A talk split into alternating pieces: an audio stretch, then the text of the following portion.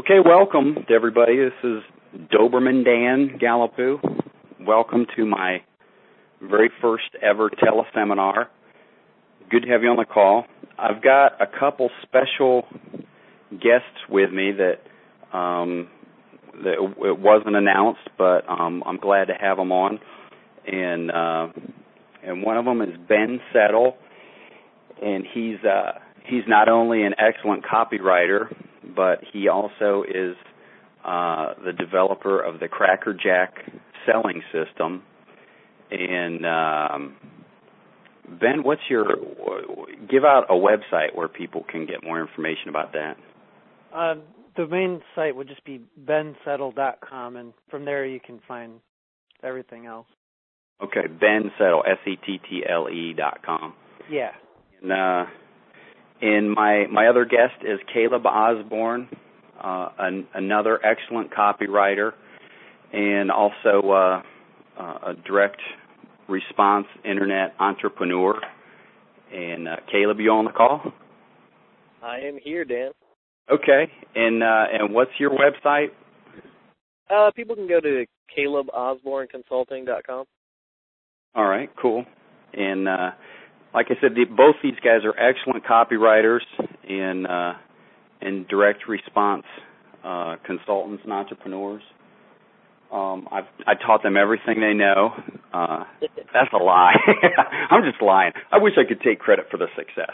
But um, anyway, thanks for being on the call with me, guys. No problem.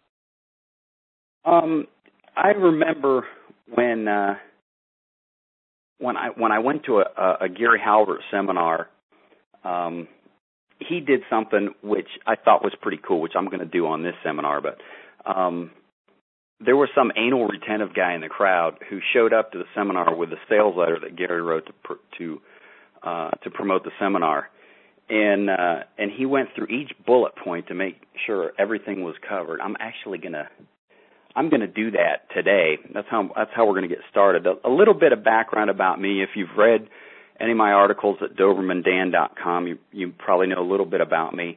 Um, I have I've been in direct response marketing since '95. Been doing it full time since '97. Um, I'm basically a, a serial entrepreneur that uh, stumbled upon direct response marketing, and uh, and started a mail order business and uh and found guys like Dan Kennedy and Gary Halbert and and studied them and then uh just basically pursued Gary Halbert until I had the opportunity to to mentor with him and and work with him. One I'm one of uh, I think a handful of people who has been fortunate enough to do that and uh, and uh, since then I've I've done freelance copywriting and continued on with uh, my entrepreneurial projects, and uh, and that's why I started DobermanDan.com. Basically, I wanted to pass along all the stuff I'd learned along the way, and and the stuff I learned from Gary Halbert to other people in the, the internet marketing and direct response marketing community. So that's uh that's my brief background, and uh, and I'd I'd really like to get right into to the meat of this because I also I got a lot of questions from people and I want to cover as many of those as I possibly can. So if you read the promotion for my teleseminar um, and read some of the bullets, um, I want to go ahead and cover those now so you don't think that I'm cheating you and uh, and just slipping in enticing little bullets just to get you on the call and and not going to actually cover that information. But um, in the promotion it says here's just a small sample of what I will reveal in my free teleseminar. And the first bullet is how to start a kitchen table direct response business for less than two hundred dollars. Uh, I actually uh, did an article about that on my website, and uh, I forget which one it actually is now. Uh, I think it may say how to start uh, kitchen table direct response business but it's on the website at dobermandan.com. But this is how this is how I got started in in direct response marketing. Uh, first of all, I, I chose a niche that I understood, And and the reason I did that was because I was already a customer in that niche, and that niche was bodybuilding.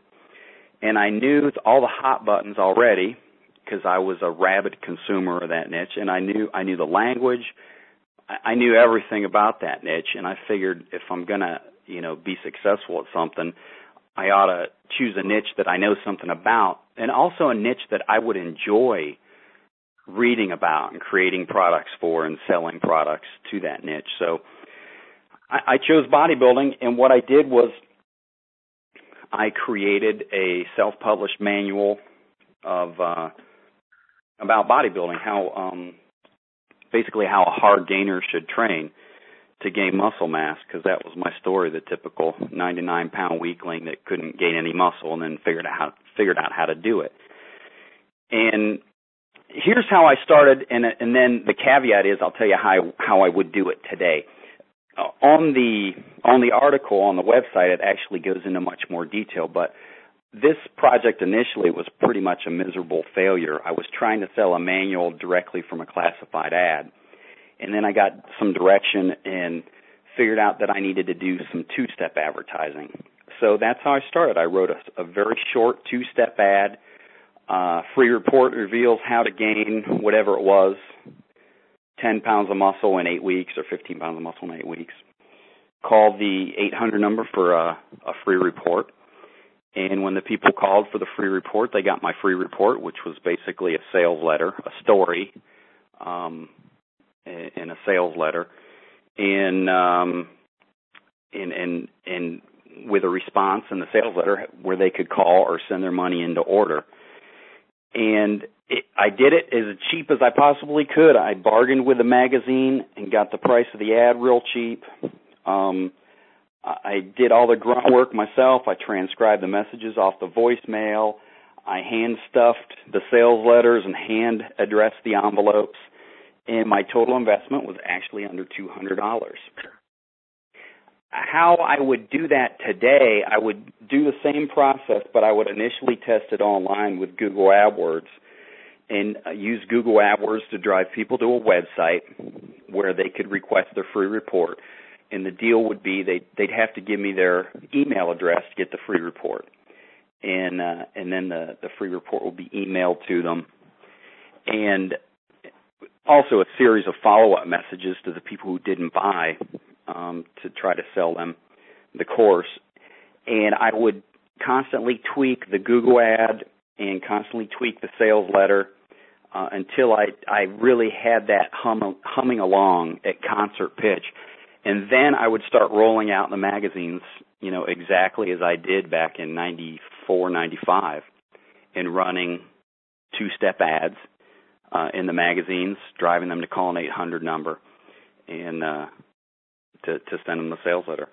That's how you can start a kitchen table direct response business for less than 200 bucks. I've done it, and a bunch of other people have done it too, and it works. Uh, the second bullet is how to bootstrap your marketing and still grow your business into a multi-million dollar cash cow. Well, most of the time I had to bootstrap my marketing because I never had any money to get started and never had any rich relatives that were willing to finance any of these crazy ideas I had. So um, you can do that. You can bootstrap your marketing with low cost stuff. Um, some of the some of the online low cost low cost stuff is is Google AdWords. Um, uh, posting in forums, become a member of certain forums in that niche and, and make posts in there. Press releases, um, you can send out articles and post articles. Um, Caleb or Ben, you want to chime in on any of the, the low cost uh, marketing stuff you can do online? Uh, yeah. Uh, you mean besides what you were just saying, the press releases? Yeah. Uh, well, I'm starting to dabble a lot with social media, and I'm not by any means an expert at it at all. But I'm finding that you can get a lot of really good word of mouth going, not just to your own website, but if you email something to your list every day, and, and I know that might sound a little like overkill at first, but if you just get in the habit of emailing your list every day, something interesting, and then you can take that and you can put it on excuse me, ezinearticles.com or as many article directories as you can right after you put it on your own web website. So you, you do the email and then you put it on your own website and then you can put it on all the article directories. And what'll happen is you'll get a bunch of links like that just for SEO purposes. You also get people who are reading your articles and then they'll come back to your site. And you can set some of these sites up like ezinearticles.com. They'll send your a link to your article to Twitter for you on your own account. It's all linked up. And you can get multiple people coming to see your message, whether it be on an article directory or on your website. And of course, if you've got if you've got a good opt-in process and all that, it's just a really cheap way to get people to your website and looking at your sales letters and spending some money with you. Good idea. Good. Caleb, is there anything that we haven't covered that you want to add? No, uh, I pretty much just echo everything Ben says. Definitely, uh, you know, blog, get a blog set up, and uh, you know, build your email list, email your email list. Uh, that's actually something I. Uh, the only thing I, I I differ with Ben is I don't uh, I don't do the Twitter thing yet, um, and it's just just because of my laziness. It's one more thing to do. Um, but definitely blogging, Ezine Articles is the biggest and best uh, article directory, and uh, build your email list and keep in contact with them uh, all very low cost ways. It's it's really great when you have something you can do. When uh, a lot of times people are like, oh, I don't, I don't got money to go buy ads or whatever, you know. And I was in that position too. But just knowing you can do something every single day that's going to get you closer to what you're doing, you know, that little stuff adds up. Right, exactly. When when you don't have money to work with, then you know the only thing you got to work with is your time, and you you got to do this this kind of grunt work stuff, and and some of it may not be, you know, not may not bring super fast results, but um, you know, builds on itself. And and from other people, myself included, when I started, that's the only option I had. You know, I didn't have thousands of dollars for ads. Um, there's some offline stuff that you can do. It's it's not it's not as cheap or free as some of the online stuff, but um, it can be affordable, especially if you know how to negotiate with uh, uh, to get ad costs down. But um, uh, two-step ads, like I described in uh, in how I started my my kitchen table uh, business, uh, classified ads in magazines that cater to your market. Um, postcard mailings. It's cheap to mail a postcard uh, as a as a way to generate leads, and and even direct mail if you do it in bits and pieces, which is which I've been forced to do that at times, you know, you can't drop 5,000 letters because I don't have the money, but you know what? I can drop a 100 and if that works, then drop another 100. And uh and and as that builds, you just roll your profits into more and more stuff. Excuse me. Say you got a lead gen campaign that's working well in one of the magazines with a two-step ad. Well, as you start making more and more money, then you can use that same lead generation ad in other magazines. And uh, like I said, it's it's a way to to do the grunt work initially and and and do it cheap, but uh, but snowball the profits and and build it up more and more. My uh, let me see. My third bullet was if you have an online business, I'll reveal how you can double your sales in 59 days or less. And I did an article about that on my website, as a matter of fact. I believe the title is How to Double Your Sales in 59 Days or Less. And uh, and my secret to doing that is uh, direct mail to your list of customers. I'm amazed at how many people in this business don't work their back end at all which you know it took me a while to learn but your back end is where all your money is. If you're just focusing on the front end you're just not going to make much money. The easiest sale to make is to someone who's bought from you before. And the best time to make that sale is immediately after they've bought something. And if you don't have uh, a direct mail promotion for a back end product going out to your list of buyers at the very least once a month you're just leaving so much money on the table. It's it's not even funny. Uh, but it still it still amazes me how many very well-known online marketers and really big online businesses for some reason don't get this. Um, you literally can double your sales in, in 59 days by just sending a direct mail promotion out to your list of buyers. And especially if you got an online business, you're generating sales or customers online. The big secret in internet marketing is to generate that that initial sale or lead online, but then market to them offline. But you'd be amazed how many people don't do that. I don't understand it. It's it's my biggest secret. Um, I've used that to uh, to to create mir- miraculous turnarounds in a very short period of time. So I highly recommend that. My fourth bullet, which is the most important thing you're going to learn this evening, I'm going to cover at the end of the call.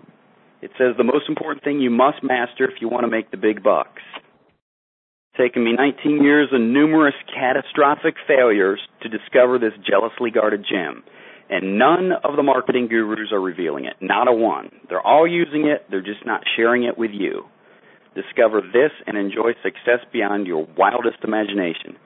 And sorry, you're going to have to wait till the end of the call for that because if it's the most important lesson you're going to learn, and, and uh, I want to cover some of the other stuff before I uh, really let loose with that one. The fifth bullet: how to find hot markets, folks with money burning a hole in their pocket, starving for your products, and how to identify and, develop exactly what kind of products these people want to buy. That is a question I got uh, a bunch for this teleseminar, so I'm going to go ahead and answer that. Um, I'm going to tell you how I do it, and this is how Gary Halbert taught me to do it. Gary Halbert literally took me by the hand and showed me how to do this, and uh, and none of it's done online. Now I do, I do still use some online tools to to do market research. Um, Caleb, do you know, or Ben, do you know, Yahoo used to have a search tool that it showed you like if say you search for um whatever motorcycle helmets it would show you how many people the previous month were searching by that by that term do they still have that tool available I know they have that for Google. Um, Yeah. I don't know about Yahoo, but I'm I wouldn't be surprised if they did. But okay yeah, but the but Overture tool is gone, but uh Google's tool is actually pretty better too. Okay, Go- Google's a better one. When we when we used to use that Overture tool, which was then a Yahoo tool, for example, if it told you a thousand people were searching uh, a month for your keyword, that was just on Yahoo search. You could usually like triple that or more uh, the amount of people searching for that on Google. Um, I, d- I use forums. I go into forums, become members of forums occasionally. Google. Amazon.com is a great resource for that. Um, looking up certain software products or books, it'll tell you what sales rank they are. Um, uh, another one that I use a lot is the SRDS and Data Service, which you can get a membership at srds.com. It it shows you all the lists, direct mail lists that are available for rent. So you'll find out, like, um, say it's a weight loss list. You'll find out how many people are on the list, what product, what what products these people bought, the average unit of sale, uh, hotline names, how many names are coming in a month. So you can pretty much get a good idea how much product they're selling every month, how many new customers they're getting every month. And it's a it's a good way to to look at certain markets. And using the SRDS, you're looking at um, as long as you're looking at buyers list, you're looking at people who've who've bought a product. So you're finding markets where there already is a proven demand. Um, so that's a really valuable resource. I recommend uh, you get a membership to SRDS and use that for your product research. But here's the method that Gary Halbert taught me, which I love, and that is basically taking a couple hours and going to the bookstore because uh, I don't know if you know this or not, but we Americans spend like last I looked, it was over thirty billion dollars with a B every year on books and magazines. And so when you so when you walk into like a Borders, you're looking at somewhere around you know a chain that moves about four billion dollars worth of books and magazines a year, and, and apparently Barnes and Noble and B. Dalton does even about five percent better than that. So you walk in there and you are in marketing heaven. You're in the presence of about 200,000 titles, and you're looking at millions upon millions of dollars of marketing research. Because to sell a book, these people got they have to get your the A AIDA, the attention, interest, desire, action, in in a, in a single moment in a space that'll fit on the size of a book jacket, and uh, and if it's a magazine, it's basically the space of the the top third of the magazine. So these book marketers and magazine people do millions of dollars worth of research and marketing research to figure out how to how to sell their stuff. And, and when you consider a, like a weekly publication like the National Enquirer, uh, these guys have to come up with a different way to to capture the maximum number of of of buyers every single week. So the the amount of research they've done is is staggering, and you that's a multi million dollar marketing lesson right there and um, it's it's also a great copywriting lesson when you go through and start looking at titles and, and fascinations or bullet points. Um, these people, especially for magazines like the National Enquirer, they have some of the highest paid writers in the world because these guys have figured out how to move these magazines. And so um, that's where I go to research um, not only research markets and figuring out where to sell products and what kind of products to sell, but also copywriting research too, figuring out you know what the market responds to, looking at magazine covers, um, looking at magazine cover designs, colors they use.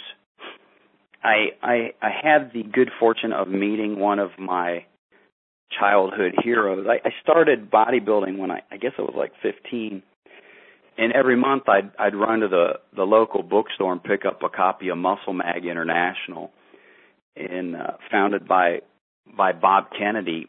And a few years back, I had the good fortune to meet him, and not only meet him but actually work for him, write some copy for him. And I, I've always tried to pick his brains about magazine marketing because it's amazing to me. Every every few years, he'll usually redesign the look of Muscle Mag because what people respond to um, sometimes changes from year to year. And uh, and these guys, um, like I said, literally invest millions in uh, in in figuring out how to sell these magazines. I mean, they got a, a just a couple seconds to grab your attention and very little space to do it. So that is my big secret um, for for product research. If you go to the bookstore and you see there's a magazine um, in your niche, you're researching a niche that you think you might want to sell a product in. Um, whatever that is, I'm just going to pick something at random. Let's say uh, pocket knives, and you go to the bookstore and you see there's a magazine on pocket knives. The simple fact that there's a magazine um, in that niche is is quite a lot of proof that there's uh, that that's a strong enough niche to support a magazine, and that's a pretty good niche to be selling products in. When you see multiple magazines uh, servicing that niche, then you know you've got a very hot niche. And I I get every single magazine I can get my hands on on that particular niche and just tear that thing apart. I look at what's on the cover, um, any bullets or fascinations they're using, actual layout and design and colors, and uh, and ads that are in there too. If there, there's going to be a lot of probably crappy kind of uh, image ads, but if you see uh, a lot of direct response ads, then you know that that is definitely a hot market. That is my big secret for for product research.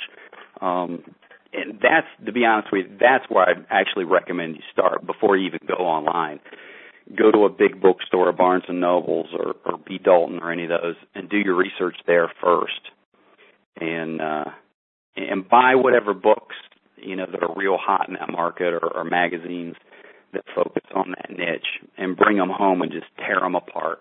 Analyze the the copy they use the headlines analyze the ads in there.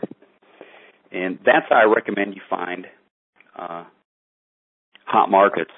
After you do that that's when i come home do your online stuff check out google and and amazon and srds.com um, anything, Ben or Caleb, you want to add anything to that that you guys do?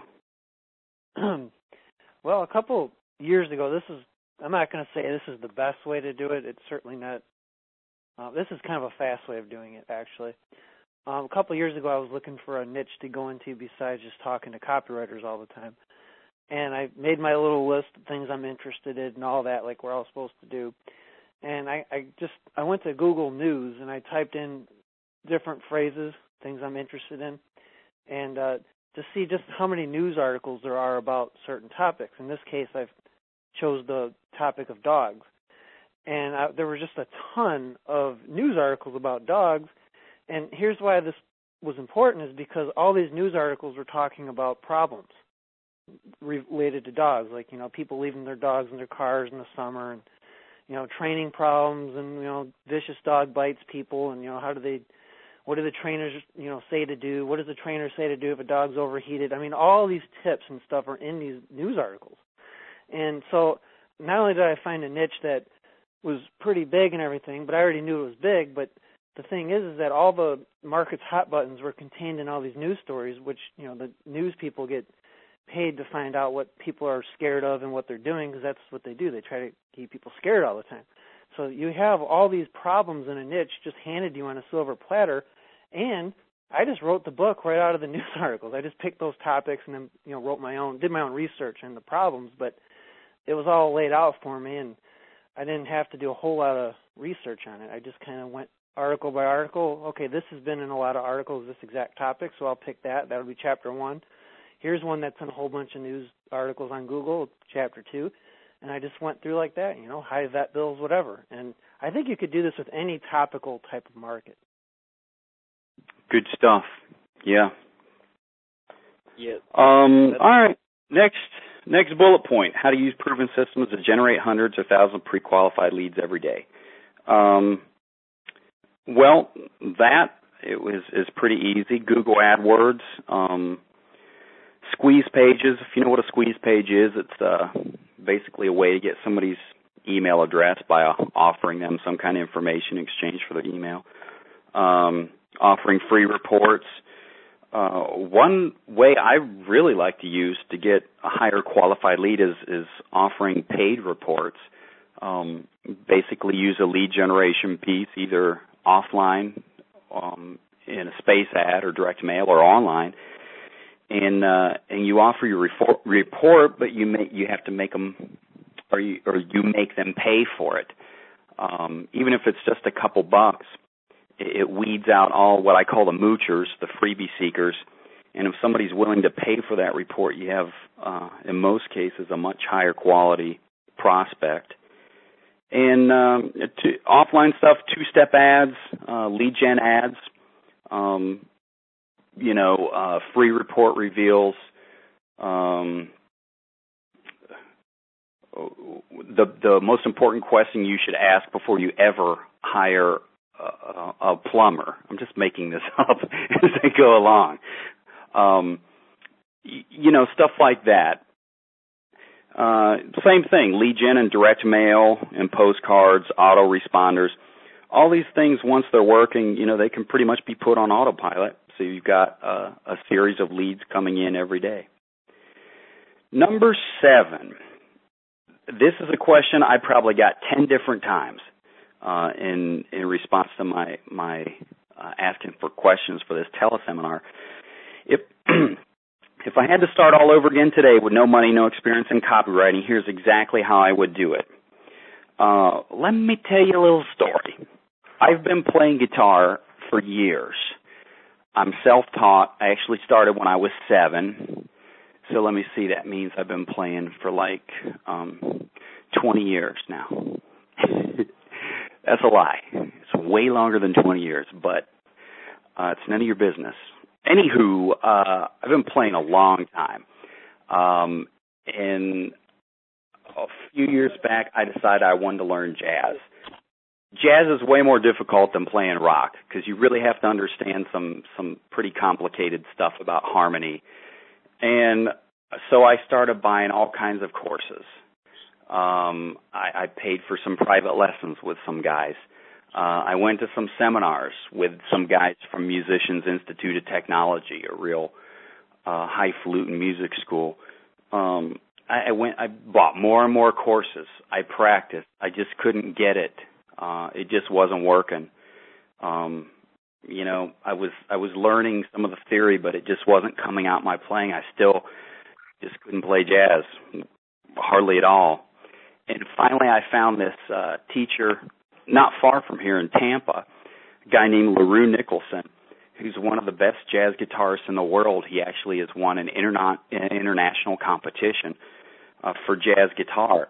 So I, I pay for a private lesson and I go down there and he's asking me what's going on. I said, I, I want to learn to play jazz. I've bought every course in the world. I've studied them. I can't, you know, I get the theory, but it ain't coming out in my playing. So, and so he says, let me show you something. And he goes, this is probably the only lesson you're ever going to need from me. You don't even need to come back. Uh, he goes to his closet and he gets up this big, thick, thicker than a telephone book, three ring binder, and he tosses it down on a table. When he opens it up, he goes, "This is my transcription book." He goes, "Anytime I've heard a lick on a recording that I like, I transcribe it." What he means by transcribing it, he learns he learns the lick note for note, the exact phrasing, exactly how the guy played it, the dyna- the dynamics of how he played it, and he transcribes it. You know, listen to, listening to that that lick, you know, time after time after time, getting it a note at a time, and then learning it on the guitar and writing it down. He goes, you need to start keeping a transcription book. Anytime you hear something you like, you know, or you especially you hear a lick from a highly successful player like Coltrane or you know one of these guitarists I like like Pat Martino or Mike Stern, you need to transcribe that lick. So I started doing that and an amazing thing happened. What the years of theory and and and book learning uh, that didn't help me at all. After I started transcribing this stuff, all of a sudden I'm playing jazz and I'm getting more and more fluent. And uh, and I got to thinking about. It, I thought, you know, I don't necessarily understand some of the stuff that I'm playing. I don't necessarily understand the harmony or the theory behind it. Um, then after I learned it and was actually playing music is when I went back and studied the theory behind it and figured out, oh, okay, I, what I'm doing is I'm playing a, a major seventh arpeggio up a third uh, over over a minor seventh chord, and it gives me these, uh, you know, these chord tones. I get the ninth, the eleventh, this and that. So after I was already playing jazz is when I uh, figured out the theory, and I think I think you see where I'm going here. If I were to start over, what I would do is I would get my hands on um, some controls, winning copy. You know, stuff. It's, it's been blockbuster successes, stuff by Clayton Makepeace, John Carlton, Gary Halbert. Uh, I don't mean to leave anybody out, but those are the first three that came to mind. And I would exactly like Gary Halbert said, I'd start writing that stuff out by hand. And I know it's grunt work and it's not fun, it's not sexy, and it's not exciting, but um that's what I do to to learn um to kind of get that ingrained in your brain. The words they use, the the rhythm they use, the uh you know exactly how they write copy. I'd write that stuff out um by hand in in you know, just like transcribing a guitar lick. And then I'd start using that stuff uh, in my own copywriting, like if John Carlton used, uh, you know, a bullet like the the secret I learned from a, a one-armed blind golfer that allowed me to hit a golf ball, you know, farther than a howitzer cannon. You know, I would I would take the gist of that, wouldn't copy it word for word, but I take the spirit of that and and adapt that to whatever I'm particularly writing about. I think you get what I'm getting at here. If you're writing about um if you're writing about dog training, you're right. You know, the the secret I learned from a deaf dog trainer uh you know, to get a dog to listen to you and do exactly what you want every single time. Does that kind of make sense? Um, ben or Caleb, you guys are both excellent copywriters. How would you answer that question if you had to start all over today? Um, and uh, what, what would you do uh, to learn copywriting? You got no experience and no money. Um, well, I would do exactly what you said. And it is what I did. Is I copied everything out I could get my hands on by Gary Halbert by hand, and I did it over and over and over. I'd get up in the morning, I would do it. I'd I, at the time I was working a second shift job, and I just I found some time. I just happened to have a job where I could actually I had five, ten, sometimes an hour, five, ten minutes or an hour of nothing to do. I was duplicating videos all day, and I would actually sit there and just copy out ads by hand. And but but the thing is, is then what I didn't do, what I would do now as far as getting started, actually monetizing it, is I would have found out who's already hiring copywriters.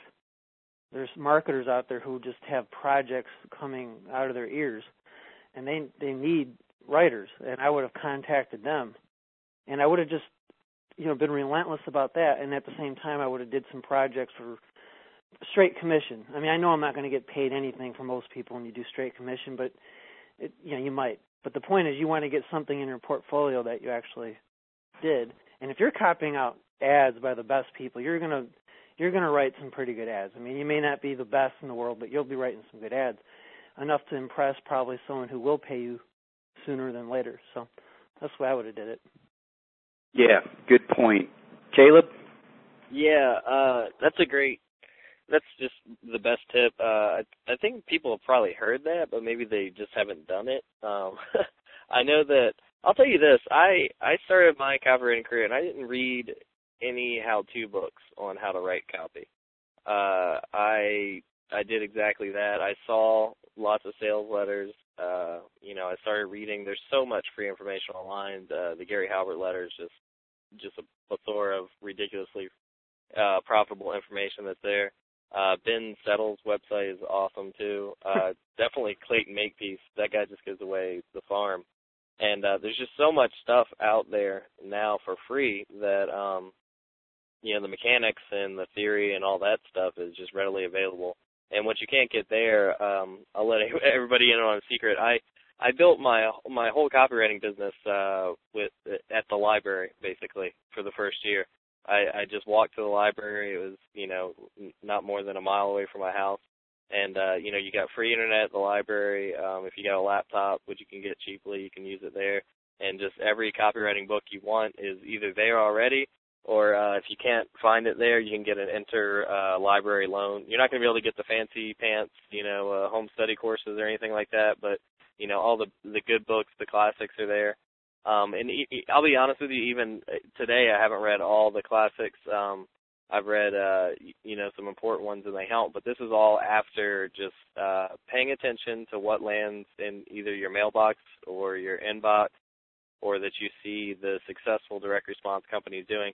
And some, and a lot of that comes down to, you know, like uh, Dan was saying, going to the going to the bookstore and seeing what's selling, seeing the big magazines, and paying attention to what's actually moving. Uh, you know magazines on the shelf and then combining that with what you're you're reading from these free re- resources online about the mechanics of how to write copy and then yeah just start just start writing out uh sales letters by hand and you'll just be surprised how uh like Dan said it just it gets in it, you you learn the rhythms of it it's almost like it gets in your nervous system you know how to put a sales pitch down the paper um so that's that's pretty much the best tip I can say and someone said it uh the biggest the best way to get better at writing is writers write, you know. And uh kind of going back to what we were talking about before, if if you want some low cost ways to get started, you know, starting a blog, doing articles and things like that. Like if uh if that's what I would do um if I had it over to, to do over again. Know, I got into the habit of where I was like, well, I don't want to do this because it's going to take too long. You know, I want overnight success or whatever. But uh, a lot of times there's little daily actions that are going to add up over the long term. And like uh, Ben's been really good about it. If you pay attention to him, he his whole website is a blog with just you know hundreds of articles. Uh, he's written articles since uh, I think I met Ben like two or three years ago, back when I first got started. And uh, you know, he's just always been pumping out articles, and that right there is you know practice for your sales letters. Everything that you produce is practice for your sales letters. And if you're writing out these uh, sales letters by hand, then you're going to get that same rhythm uh, that comes to writing good, effective sales copy. You're going to put all that into your articles, and people will notice. You know, people uh, will uh, pick that up, and you'll you'll just be uh, all the better for it. You know, that's just, true. Just to that's... piggyback on on something Caleb said, um, if you one really good way to get good at this, in addition to handwriting stuff out by hand, is to write articles every day in copywriting form. I mean, persuade mm-hmm. somebody to click a link at the end and it's just practice, practice, practice. And to add more to it, as you're doing these every day, like I said, if you just did one a day or five a week, within a couple months you have a book written.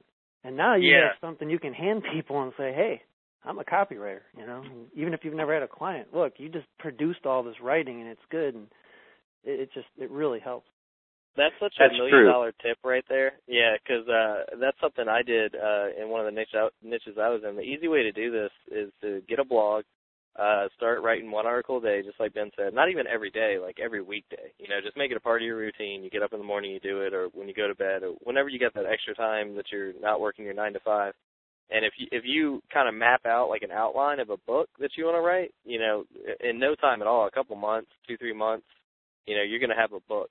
And then if especially if like you're a copywriter and you're trying to promote yourself, you know, if you write uh like Ben said and focus on making each little article its own little sales letter that sells itself and, you know, using these techniques as you're learning and just making each article readable and then at the end of like 3 months you have a book, you're the most respected, you know, how many copywriters that are just getting started have written a book on like copywriting? You know, whenever somebody writes a book, you're an expert automatically. That's what you're perceived as.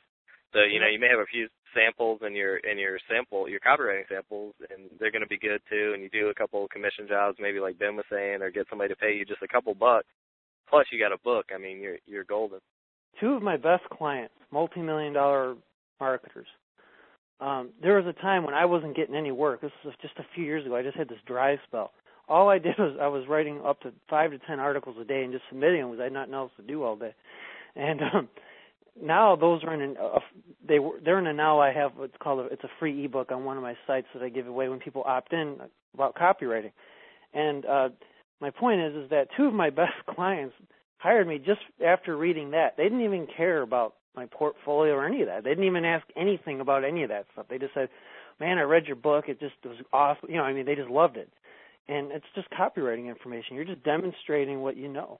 And you know, of course, I had ads I could have shown them, and I said, "You want to see some ads?" No, no, don't worry about it. I can tell Mm-hmm. just by looking at you know that you know how to write. It's it's true. There's so many flaky copywriters out there that if you just are responsible and, and actually put out work, you will stand out like a sore thumb. That is true. That that is true. I mean, the the bottom line is writers write. You can you can go to seminars, you can read about it. If you're not writing every day, then you know you're not going to learn. I'm sorry, you learn by doing it. And uh, you know, I I read God knows how many courses about using the melodic minor scale over dominant seventh chords. But you know what? Uh, reading 40 courses about that is way different than me and actually going out to a gig in front of people and playing a melodic minor scale. You know, you learn by doing. You learn way fast, way faster by doing. So, the bad news is, yeah, it's work. You know, you got to study those winning promotions. Get your hands on that stuff. Study them like a 14-year-old kid studies Playboy, and start writing them out by hand. And set aside time every day to write, because that's how you're going to get good at doing it. Um, I, we got to move on. A second, a second part of that question, which, uh, well, kind of covers that bullet and the questions I got was starting over today with no money and experience, and and, and getting involved in directors in a direct response business or a mail order business. You know, I consider more myself more of kind of like a a direct response entrepreneur than just strictly a copywriter. So um, if I were starting over today and I wanted to start a mail order business or an internet business, here's what I'd do. I'd, I'd find a very hot market. um, and, and a company that is selling products in that market that that is doing real well, and I'd become a customer of that company. I'd buy their product. I'd study their marketing. I'd study how they marketed to me before the sale, after the sale. I'd study their product and, and find out what's working for them.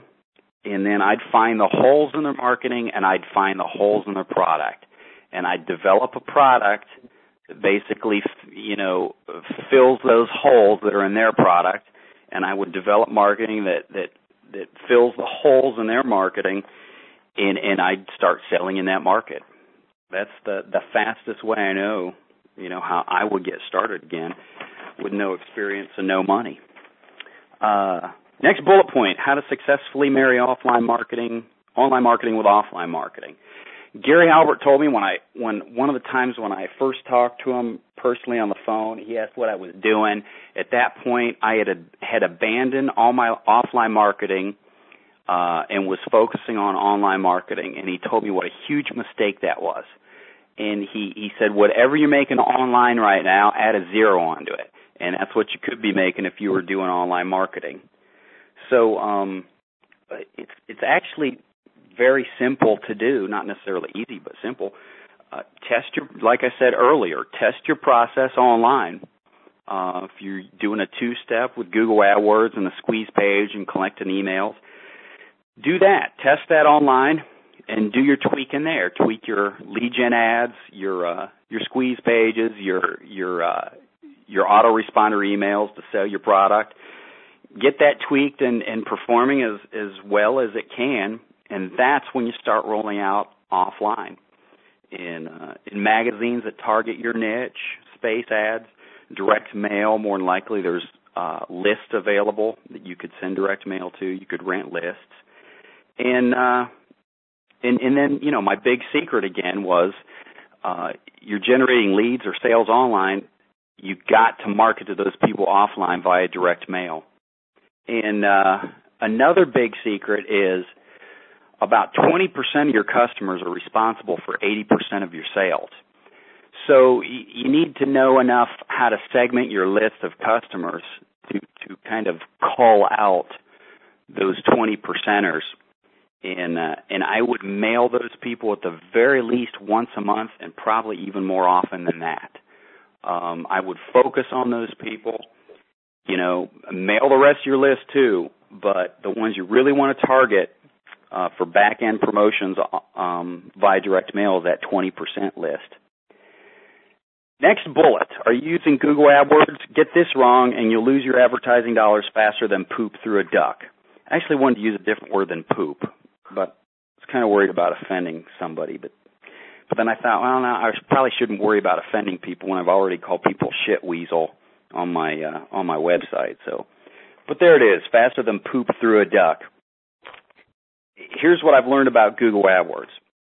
Um, if you don't know what Google AdWords are, let's say you're selling to the bodybuilding market and you bid on a keyword bodybuilding supplements.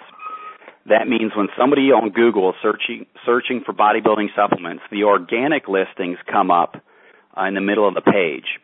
The paid ads come up on the right side of the page, or in many cases, the first top two uh, appear at the very top. Um, what I have discovered, you do not necessarily have to be number one, have a number one or number two position for your keyword. In fact, a lot of times that's a big mistake because you'll pay more. Let's say you're bidding on bodybuilding supplements and you want the number one position, that may mean that you've got to pay two dollars per click. In other words, anytime anybody sees your ad and clicks on it, Google just bills you two dollars. But guess what? You can get the number five position, or sometimes the number six or seven position, and still be on that first page of those search results for a lot less than that. You know, it may be 25 cents a click as opposed to 2 bucks a click. And and I found that response is not affected that much um, when when you've got the the number 5 position as opposed to the number 1 position. Um, sometimes having the number 1 position not only is is is costly, it's not an advantage. You get more people clicking on that that actually really aren't all that interested. They're just kind of curiosity seekers, and every time somebody clicks on that, you're charged two bucks. So um, I'm not an expert in Google AdWords. I actually know people who are, and I hire them to manage most of my AdWords accounts. But that's uh, that's a big secret I learned about Google AdWords. So um, get your keyword bid so you're showing up as is probably the maybe number five if possible, or even number six and seven. You're showing not in the top one or two, but you're still showing up in those first pages of results. Okay, next bullet, how to put your business on autopilot so you have the time freedom to do what you want when you want. Uh, you know, I've been doing this for a long time. I think I've been doing this uh, since 98. It didn't take me too long after having a mail order business to figure out that I don't want to do anything uh, involved in the mail order business other than writing copy and developing products. The rest of the stuff is not fun for me. And I figured out uh, way before um, who's the guy who wrote the Four Hour Work Week? Timothy Ferriss. Yeah, I w- figured out a long time before Timothy DeFerris Timothy Ferriss came out with that book. Um, figured out how to have a four-hour work week, and that is farm out everything. Um, the only thing I do are the things that I'm good at, which is uh, researching markets, coming up with new products, and writing copy. Everything else, customer service, people answering your phone, you know, the fulfillment, the ship, the packaging and shipping of the product, uh, the direct mail, stuff in envelopes and send in direct mail. All that can be farmed out. And, uh, and, and you know what? Those people do it for a living and they do it way better than you could probably do it anyway and you don't want to do it. It's worth paying somebody to do it. So when you get to the point where you can do that, farm all that stuff out. Uh, otherwise, like I said, I've done my own shipping when I lived in my little apartment, start my mail order business, and and I figured out real fast as it started to grow, I had a job, and not only did I have a job, I, I had more than an eight-hour job, and if I was sick or wanted to take time off, nobody else was going to do that stuff. So farm out everything, practically everything. Next bullet, how to protect yourself and your money from all the money grubbing commies who will try to steal from you. Um, Gary Halbert did pass along all the secrets to me about this. Um, you know, Gary either said in the seminar or wrote on his website that he would share these secrets with somebody if they would meet him down in Miami, go to the go to the beach with him, and and strip down to their uh, their swimming trunks and go out in the water with water up to their neck. That's when he would share this stuff. And uh, after I wrote that bullet, I regretted putting it in there, but it was too late because I'd already sent the message out. Um, and I'm going to give you a brief overview, but I'm not going to share all the secrets because, well, uh, frankly, mo- uh, this stuff is still legal to do, but the minute you try to protect uh, what you've earned, you're automatically an enemy of the state. And I won't go into details about that, but the bottom line is is own nothing but control everything. And there's a lot of ways to do that, and it is still legal to do that. The the US government is making it illegal little by little. You will soon have no privacy about financial affairs whatsoever. Um, but uh, Gary told me that everybody thinks they should have, you know, good credit. And and the first thing a lawyer does when they're looking to sue you is they they look up your credit and they're looking for the guy with good credit and a big bank balance because that's the guy they can suck money out of. But if you have uh nothing that they can find, you, you you've got $500 in your bank account, uh you got bad credit and you got judgments against you, you're a really poor prospect to sue. So I'll just throw that out there. You can figure out the details. Um, but a book that I'd recommend, you know what? I, I I won't ever share any of this stuff on a public forum. Um, I only share this with people I know, or if somebody I've been working with for a period of time and I can trust, I'll share this in detail. But unfortunately, I'm sorry I put that in the uh, promotion because I'm not going to go into the details about this. Um, but you can find a lot of them out in a book called How to Be Invisible by J.J. Luna. Um, and you'll figure out how to make yourself a very unattractive target. That was even one of the questions I got. Some lady said her neighbor makes her live. Her neighbor makes his living by suing people. So you need you need to make yourself a very unattractive target for a lawsuit. Um, last bullet: how to use direct mail to make wheelbarrows full of cash, and how to start as cheaply as possible. Um, the big secret to that is mail your own list. Your list of customers. Uh, generate your own list so you don't have to pay a list rental fee. In other words, do some lead gen advertising. Get people raising their hands that say, yes, I'm interested in this topic. Please send me more information. Now all of a sudden you got a list of interested prospects. Um, like I talked about earlier, segment your list. Find your top 20% best customers and mail those people frequently. And you probably can't mail them frequently enough. Even even if it's every week, that's your list that you want to mail as frequently as possible. Um, and as far as like starting to use direct mail cheap, when my back was against the wall, I did it myself. I went to the printer, had the letters printed up. I brought the things home. I stapled them. Uh, me and my wife folded them, stuffed them in an envelope. I stuck the stamp on. You know, we did 500 at a time, a thousand at a time. And as the orders came in, we'd roll that money into more stamps. So if you have to start out cheaply, uh, that's the way to do it. Once you start, when you rent a list to test a commercially available list, the minimum number of names you're probably going to have to rent is 5,000. That doesn't mean you have to mail all 5,000. If, if you're starting cheap, you may only be able to mail a couple hundred or 500 or a thousand. Well, mail whatever you can mail. Is is the orders start rolling in? Roll that money into more stamps and continue to to mail out that list. I've met a bunch of people who are mail order, direct mail millionaires that became millionaires that way. They learned that exact technique from Gary Halbert. You mail what you can afford to mail, and as the money starts coming in from those orders, you roll that in to, to mailing out more and more.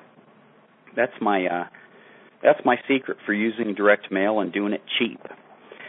I want to go ahead and get into some of the questions I got because I got some really good ones. I'm not definitely not going to be able to cover them all. Uh, but uh, let me see, Paul. Paul filled one out here. We already covered this part. How do you discover or measure hot starving markets? We covered that, but do you have any specific marketing books that you'd recommend? Um, I guess you know the classics are uh, tested advertising methods, uh, my life in advertising. I'm blanking out for some reason. Caleb and Ben will have to jump in on a few of those uh, classic books. Breakthrough Advertising is a good one. Yeah, breakthrough advertising is amazing, but I'll warn people that I just recently started reading that again, and uh when I first got started, it it didn't really make sense to me, and I couldn't get through it. But uh um scientific advertising, uh I think you said that. My life in advertising. Um Yeah, those are those are all good. Um, breakthrough advertising is really good. It's really advanced, though. Um, I don't know if I'd necessarily recommend that for a be- for a beginner. Um, Dan you know, Kennedy, a lot of good books. Pardon? Dan Kennedy, uh, like the Ultimate Sales Letter book, and oh yeah, Ultimate Sales Letter is a great book. Ultimate that was one of marketing, Ultimate I ever marketing, read on uh, copywriting. Yeah. And Ultimate Mhm. Marketing Plan is a excellent. I mean, anything Dan Kennedy does is really good beginner stuff or advanced stuff. I mean, I still learn stuff from this, but he just really knows how to communicate. yeah, Yep, that's for sure. Um, a lot of valuable information online. The GaryHalbertLetter.com, a multi-million dollar uh, uh, education and direct response marketing. Uh, same thing with MakePeaceTotalPackage.com, one of the best copywriters in the world today, revealing everything he knows about direct response marketing. Um, that's that's just a few resources for you there. We got another guy who wants to know Bucky want to know about how to find profitable markets and develop a product that actually delivers on its claims. We'd already kind of covered that. Find your market, find a successful company in that market, buy their product, uh, find the holes in the product, and make a better product. Um, you know what I thought was interesting about his his question was says how to market and getting rich biz ops or starving crowds with excellent margins that everybody tries to exploit. If you watch what the gurus do and not what they say, how, how many people make any money outside of the above mentioned markets? And look at the gurus' testimonials. They are all from fellow marketers he probably joint ventured with. And then he says, I wouldn't mind marketing a uh, I wouldn't mind marketing a, a biz op product or get rich product if I actually did it first. Well, how about that? A guy with integrity. I'm so glad to hear that because there's a lot of people in the guru market that can't claim that. And I won't get into that. Uh,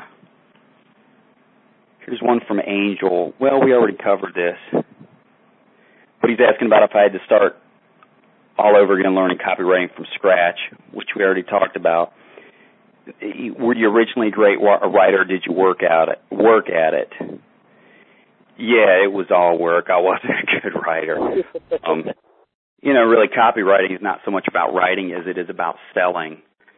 And I had to learn how to sell, and then and and how to properly do that in print too. So, yeah, it was it was it's like anything else. It takes some work and study. It wasn't a natural ability. Um, Paul had a question. What would you put in, in a Google AdWords ad? Is it an analogy to a sales letter headline or something like a USP, or should it contain a specific benefit or just fire a target audience's curiosity? Um, I've used all of the above. Um, but but most of the time, I I consider a Google AdWords ad just like a the old-fashioned classifieds. You got very little space. You, you got a headline to grab your attention. Um, you know, uh, trying to think of the headline of one of my ads: "Free bodybuilding book" or something like that, and then you have very little copy left to copy the attention.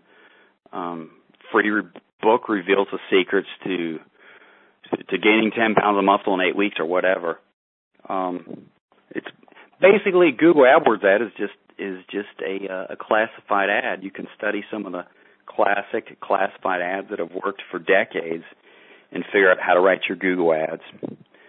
Book- Caleb, got anything to add to that? Yeah, I mean, I was gonna say, um, comic old comic book ads, uh, anything be- before 1990, basically, when they used to use direct response. I'm not saying you should swipe them word for word or anything, but they were forced to get inside your psychology in one or two lines, and we're talking to younger people who with much probably shorter attention spans than most people have, and I mean, you want to buy these stupid things they're selling in just one or two lines, and they're just great little structures for your AdWords. That's a good idea. Yeah, if you can get your hands on some of those old comic books, or even uh, back issues of um oh crap, forgetting the name of the magazines. What, what's the science magazine that always had? Popular popular mechanics and popular Yeah, Popular Mechanics. There you yeah, go. that's great. The other Um, the other thing I was oh sorry. No, go ahead. No, I was just gonna say, uh, yeah, like like popular mechanics and those, uh, those kind of have to. Some of them are two step, and some of them try to sell right from it. Though, I would just be wary of sell, trying to sell too much from the Google AdWords. Uh, I'd like to kind of invoke a little bit of curiosity, hint of the benefit, and then uh, get them to click through because uh, you know you got unlimited space to do the selling job with your sales letter on your website, and uh, you just kind of want to call out prospects that might be interested and get them into reading your sales letter. You know. Yeah, exactly. Good point. You, you don't have enough text or space to, to really sell anything from your Google AdWords. All you can do is sell them on clicking on it to to to go get more inform, information about whatever it is you're you know trying to promote. Um, Chris asked a question. Gary mentioned in the boron letters, even when the idea was his, he was able to front the testing money and then split the profit. He was also regularly looking for new clients to partner with. Did he prefer this over fully running his own company, or did he find it easier with partners? Um, yeah, the answer is yes. Um, he, he much preferred to do that and, and basically come up with the idea and the copy and the product and have somebody handle the business end of things. And uh, after starting numerous businesses myself, uh, I can see the advantage of that, and I'm I'm actually looking people to do that with too. I have to start a whole new business, merchant accounts. You know, it's it's way easier uh, to find somebody who, who already has that going. You know, and you'd be the marketing guy, come up with the products and the copy, and let them handle the, the business end of it. And that's what Gary preferred to do. Um, you know, we got a lot more questions. Um, I'm only going to cover one more question because I got that fourth bullet that was the most important thing that I really want to get into. But Chuck from Tulsa said, I have trouble finding a product that is worth a damn and that you can charge enough to make the finances work. Well, I can relate to that.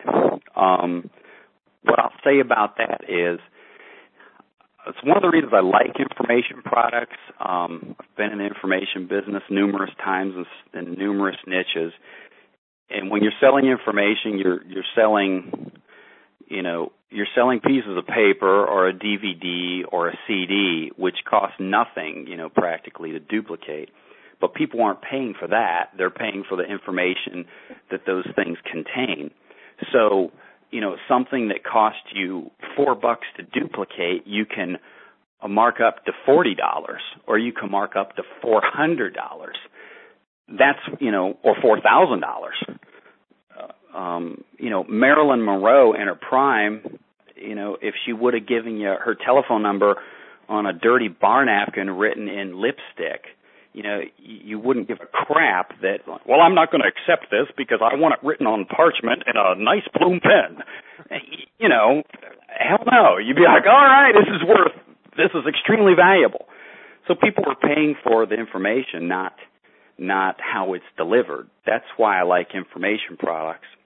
But also, here's a common problem uh, that people make over and over and over again. Even experienced business people, is you've got to begin with the end in mind. And what I might mean by that is the back end, where you're really going to make your money, is the back end. If you're relying on the front end of your business to make money, you're probably going to go broke because it's going to cost you a certain amount of money to get a new customer because of advertising costs. And so in most cases, you'll be extremely lucky to make money on the front end. In other words, when you get a new customer, you're going to be consider yourself lucky if you just made money getting that customer. If you broke even, you're doing great.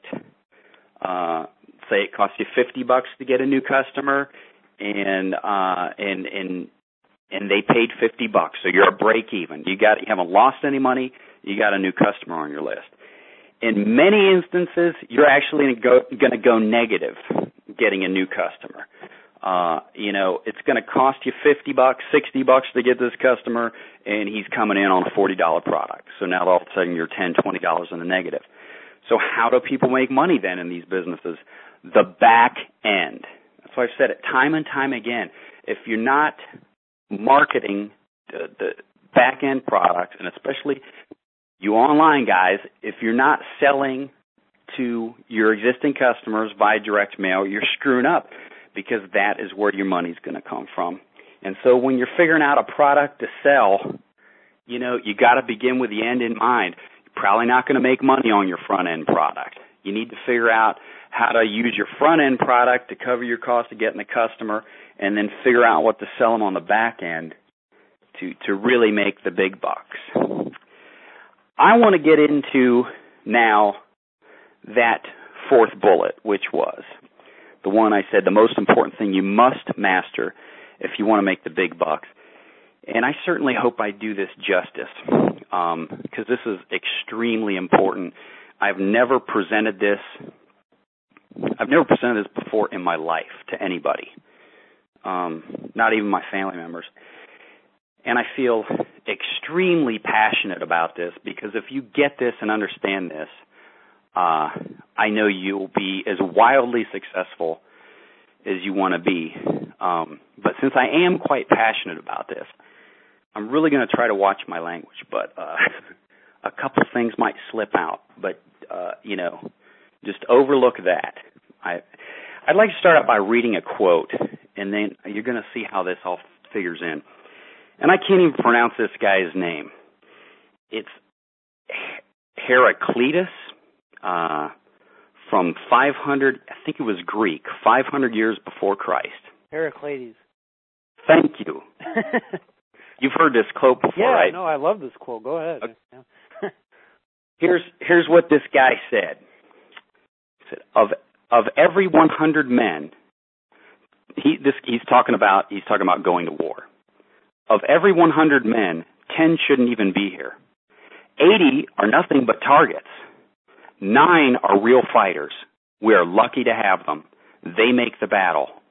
Ah, but the one, one of them is a warrior, and he will bring the others back. I'd, I'd like to tell you about a couple friends of mine. One of them is Gary Halbert. Uh, Gary Halbert and I had our backgrounds were so similar it was almost scary. Uh, born in the exact same city, born to the same type of parents, uh, same type of environment. Uh, Gary was born in Barberton, Ohio. Uh, very working class, lower middle class, uh, broke thinking town. Born to broke, poverty minded parents. Uh, Gary Halbert uh, didn't have any special abilities, didn't have any advantages. If anything, in my opinion, he had a whole lot of disadvantages. Uh, when Gary started figuring out he wanted to be in the mail order business, he time after time after time had so many failures. I, I can't even remember them. Gary couldn't even remember them all. I asked about them. He told me about some of them, but he couldn't remember them. Time after time, for years, four to five years, every single uh, mail order project he started failed. Uh, there were times where he was sitting in a dark house with no running water, waiting by the mail house, by the by the mailbox with his wife, waiting for orders to come in because he uses utility money to pay for stamps. So he's waiting for orders to come in so he could pay his utilities, orders that never came in. Gary endured so many failures, time after time. You know what? After those failures, you know what he did? He went and started a different mail order project, a, a different direct mail uh, product. Wrote the copy for it, rented the list, printed letters, stuffed the letters, mail them out. Failed again sitting in a dark house, figuring out, trying to figure out how he's going to feed his family. Time after time after time for five years. But he kept getting up and doing it over and over and over. Well, he finally had a project that kind of worked. Perhaps you've heard about it. It was called the coat of arms letter. It, it, it now I believe its record still stands as the most mailed sales letter in the history of direct direct response marketing. It was a huge, huge hit. At, at one point, he had to have over 40 women on his payroll whose sole job was to take the checks and the money orders out of the envelope and and and deposit them in the bank. 40 women. He told me that back in the early 70s when this project hit, he was making approximately uh, $25,000 a day with that project. Now that's in the early 70s. The cost of everything doubles every year. So when you extrapolate that out into today's dollars, it's an ungodly amount of money. That was his first project that ever worked, and it was huge. I'd like to tell you about another friend of mine. His name's Glenn Stottlemyre. Glenn is a friend and a hero of mine. Uh, we met playing in a band, of all things. Um, and uh, Glenn was uh, an Army para- paratrooper. He was in the airborne, and uh, and also a Medal of Honor winner. One since since the U.S. government started giving out the Congressional Medal of Honor he is one of only a handful of African Americans to win a Congressional Medal of Honor. I don't know how many, but it's only a couple thousand. Um, first of all, there's very few Congressional Medal of Honor winners, and he's one of only a few African Americans. And uh, he won that from his actions in the Panama invasion. A few years ago, Glenn was diagnosed with stage four bone cancer, and uh, they gave him six months to live. And uh, Glenn rejected that, and he rejected the treatment, which was chemotherapy. He actually took one course. He said after that he knew that if he continued with the chemotherapy, he definitely would be dead in six months or less.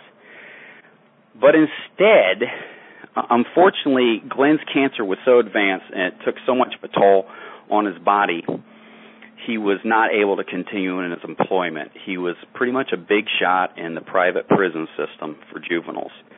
Um, he was a, a regional uh, director of that, and uh, and had to travel a lot, and the cancer just uh, just didn't permit it anymore. So unfortunately, he had to leave that job, and um, nobody will blame him if he stayed in bed and gave up and rolled over. But Glenn is a warrior.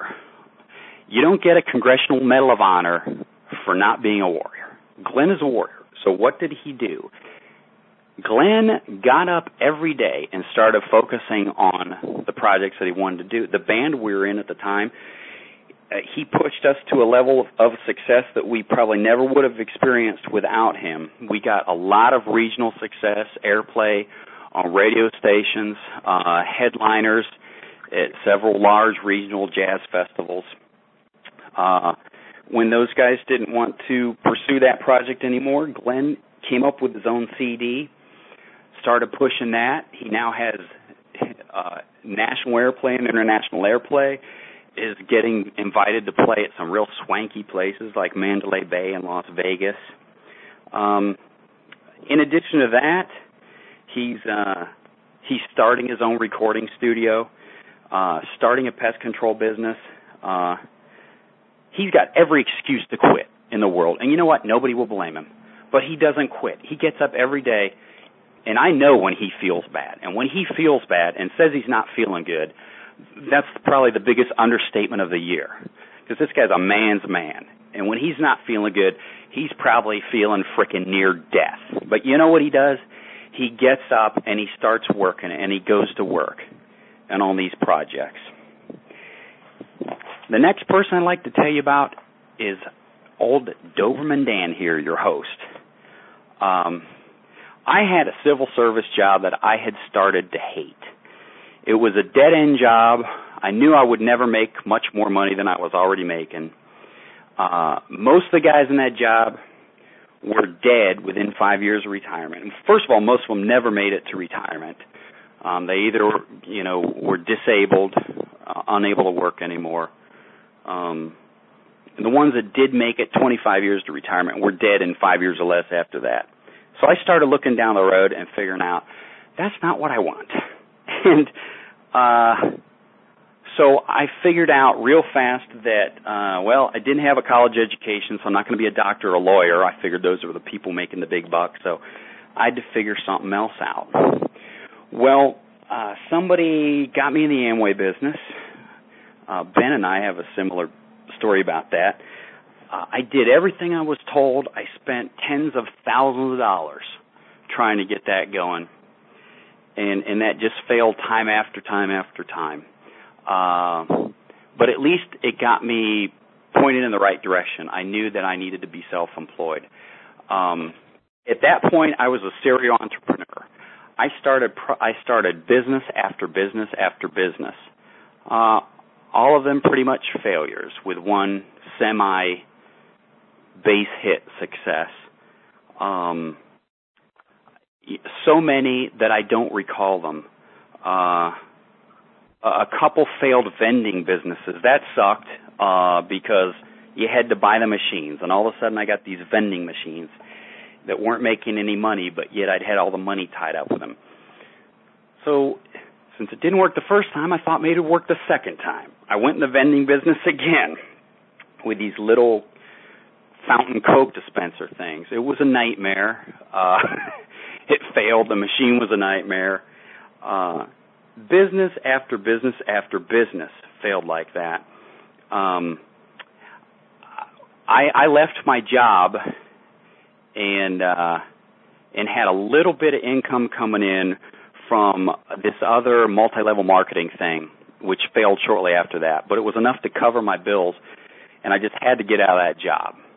I left my job and got forty thousand dollars in from my pension fund. Uh, that got pissed away on on more failed businesses. Uh, investing in businesses, get them, getting them started. The forty grand got pissed away to nothing. Still no success. I had to work jobs. I had to get another job. Uh, I got a forty-five thousand dollar inheritance when my grandma passed away. Same thing. Started another business, numerous businesses. Those all failed. Forty-five grand pissed away. You know, I, I think maybe a somewhat intelligent person probably would have quit a long time ago and just accepted their fate at the miserable dead end civil service job you know, and saved the money that I pissed away for my pension and for my inheritance. I just couldn't do that. Uh, I knew I had to keep fighting because I knew that I could be a success. It wasn't blind faith. Other people had succeeded. I knew I could do it. I just kept getting up every fucking time I got knocked down. You know why? Because I, I'd feel less of a man if I didn't. I mean, who gives up in the middle of a fight? I just kept getting up and starting project after project. Luckily, when one of the other businesses I started had failed, I found Dan Kennedy because he was selling his magnetic marketing system.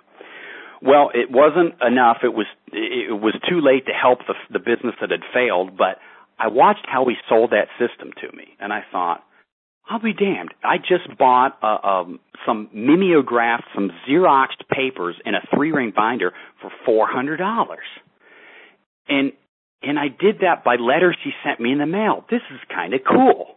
I figured out, you know, I wonder if I could do that, and that's when I started that bodybuilding business, that self published manual I told you about. Guess what happened after all those numerous businesses that had failed? Guess what happened with that business? It failed. It was a miserable failure. But I had a gut feeling that I can make that work because there were other people selling products in that market. So I sought out the people who knew how to do it and I tweaked that till it started working. And that was the first real success I had after five years of business failures and uh, that and, and basically that business still exists today. Um, it was it was rolled into in, into a different business. The the names changed, but the same business um, uh, is still going today. Still supporting my bad habits of sleeping indoors and eating, and and still doing quite well. My point to all this is you don't quit. You don't give up. Failure is part of success. So big deal. So your project failed. You started a website. You started a squeeze page. It failed. Nobody signed up. Nobody bought your doohickey. Big deal. You know, you got a couple choices. You can roll over and piss on yourself, or you can pick yourself up, dust yourself off, and go at it again. Now there's a difference between being stupid and being persistent. I think, you know, internet marketing, direct response marketing, mail order has been proven to work. It works in uh, about a million different niches. So, so there's nothing unproven about that. Um, you know, you don't want to you don't want to continue in something that's that has no chance of success. But as long as you've picked a good market that that is proven to buy those type of products, all you have to do is persevere long enough until you get it right. And that might be a matter of getting the information you need, tweaking a headline there, seeking out people who can tell you what you're doing wrong and how to correct it. But here's the big problem I found why people never get to that point of success. They they don't have the spirit spirit of the warrior. They're not a warrior. You know what they are? They're of those 100 men they're either the 10 that shouldn't even be there or they're the 80 that are nothing but targets. I got good news for you. I did not start out a warrior. I developed into a warrior and how I did it was every single time I got knocked down, I got back up and went back at it. You don't lay down in the fight. But what amazes me is most people never get started. They got the paralysis of analysis. They quit at the first problem. Well, you know what? You get exactly what you deserve then. If that's what you're going to do, then your your reward is exactly what you deserve. Nothing. Um, they're failed. They're, they're afraid of failure. I just heard this a couple days ago. Well, you know, I'm afraid to get started because I'm afraid of failure. Guess what? Failure is part of success. Fail fast. The faster you fail, the better because you can figure out what doesn't work. There's no way of being successful without failure. Uh, you know, you just got to have a little courage. Fear is going to be present whenever you're starting something new like this. You're starting a new business. You're starting a new online site. It's the unknown. It's a little fear, you know. Uh, you know, is this money I'm investing is it just going to be pissed away and I'm going to lose my thousand bucks or whatever?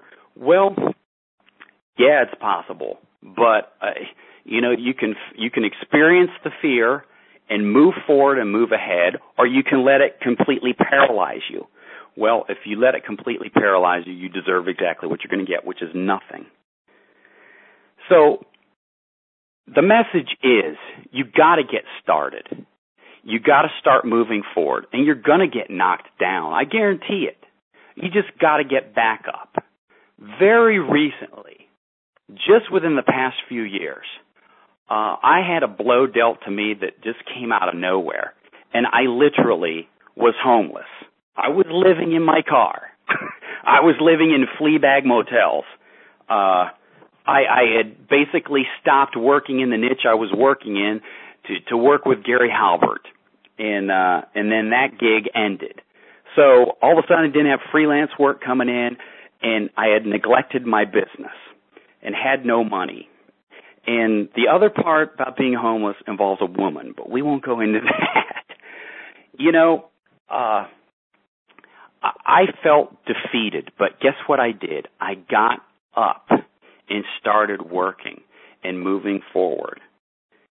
The, the, the message is you never give up. You got to overcome the fear. You have to fail fast. Keep moving forward. There's something uh, there's something that happens. The universe revol- rewards those who don't quit. And you know what? There are very few of those. It's just like the guy said about the warrior. Out of the hundred, there's one. The guy who doesn't quit. You just keep pushing and pushing and pushing. Even when it looks like you're making no progress until you finally, you push through that barrier. You gotta get some brass balls and just never give up. There's people on this call who've been to seminars, they've bought the courses, they've never even gotten started on a project. I'm telling you, you just got to get started moving forward and never give up. It's a I don't understand why it works. It's take like I said, it's taken me 20, almost 20 years to figure this out from my personal experience. But it is the truth. The harder you throw the ball against the wall, the harder it bounces back. The bigger the challenges, the bigger your reward. If you're not uh, willing to pay the price and experience the big challenges, the big problems, you are never going to experience the big rewards. It, these are tried and true principles. The more the man, you know, puts his boot on your neck, the stronger the retaliation. Like I said before, I'd like to wind this down. I get a little bit too passionate about this and excuse any bad words that came out, but you don't have to be born a warrior. If you're not a warrior right now, if you've been sitting on your hands and stuck with a paralysis of analysis, it's okay. If you've been sidelined because you had a little failure or life dealt you a blow, I understand. I can appreciate that. You gotta get back in the game. You gotta be a warrior. And how you become that warrior who is going to experience the big rewards is by continuing in the fight, no matter what the obstacles. I have never in my life taught something that I've not done. That's why I'm not on this call telling you how to write direct mail controls for Agora and these big companies because you know what? I've never done that. But right now I'm teaching you the most important thing I've learned in my entire life. And it is because I've lived it, I've done it, and it's a never ending process. You don't get there, you don't arrive, you don't make it, where now all of a sudden you don't have to be a warrior anymore and continue pushing and picking yourself up after failures. It never ends. You just stay in the fight and keep getting up and moving forward. And failure is part of success. I, not every new project I start is a success. To be honest with you, in most cases, uh, seven out of ten are probably, they just fall flat on their face. But you know what? If I would stop at number five or number six or number seven, I'm not going to get to number eight, which might be the multi-million dollar project that makes me enough money to, to, to retire and have a great lifestyle and really never have to work again. So I've, I've hope I've made that point clear. Um, that is the most important thing you can take away from this call.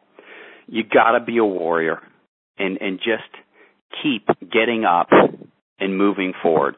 And you know what? I wrote an online newsletter about this. Even if it's only a half hour a day, um, you, you you may still have a job. A half hour a day. You know what? A half hour a day, thinking about it, or surfing the web. I'm talking about a half hour a day uh, doing product research, looking for lists on the SRDS, uh, writing copy. You're in the fight, as far as I'm concerned. Uh, and as long as you're in the fight, you're a warrior, in my opinion. And as long as you're a warrior and push past all those failures and keep fighting, you will experience the success that you want. It's a universe, it's a principle of the universe. It doesn't fail. It has never failed me before. It will not fail you. Trust me on this. My hand to God. It is true. Thanks guys for being on the call. Um, I really appreciate it. Uh, ah, I told you I was going to give you a free book, and I am going to give you a free book. Um, it's it's a it's a book I co-author with Dr. Wayne Dyer and Brian Tracy, and uh, and has information in this book exactly what we've just been talking about, how to be a warrior. And how you can get it is go to my website, dobermandan.com forward slash free book, all one word. And uh, there's a form you fill out with your name and address. And uh, I'm going to open that up to everybody who was on this call, uh, but you'll need to submit that information, you know, as soon as you can so I can get that over to the fulfillment company within the next day or two to to have them send you your book. It's called uh, Wake Up, Live the Life uh, You Love, and uh, you can get it at dobermandan.com. Free book. Uh, one last thing. People have been bugging me about this for years. I'm reluctantly, extremely reluctantly going to do it. Um, I usually don't have time to do one-on-one consultations with people, but um, I will offer this to people who've been on the call. Um, I'm going to open up 11 spots for a one-hour consultation, and um, the price is $697, payable by check, and the deal is um, you'll need to send me an email immediately to reserve a spot. Uh, you can email me dan at dobermandan.com just email me your name and uh, and tell me that you want to reserve one of the one hour consultation spots. You'll need to do it right away because there's a bunch of people on this call, and I'm I'm cutting it off at 11. I'm not kidding about that. So send me an email, Dan at DobermanDan.com, telling me you want one of the one hour spots. Um, at that point, I'll send you an email where to send a check for $697. Here's the deal. Uh, once I get your check, I will schedule, I'll give you a choice of three different days and times for your one hour consultation. I will not cash your check until after the consultation. after the one hour consultation, if you feel that uh, you have not gotten your money's worth, I'll either mail your check back to you or I'll run it through my shredder here and you'll pay nothing. Um, you know, you're going to have to send me some information with your check, like information specific about your business, but I'll send you all that information once I get your email. So to reserve one of those spots, uh, send an email uh, right now to dan at dobermandan.com. Thank you for being on the call. I hope you got a lot of value out of it. I appreciate your time, and uh, and maybe we'll do one of these again real soon. Thanks, guys. Take care. Bye-bye. Bye.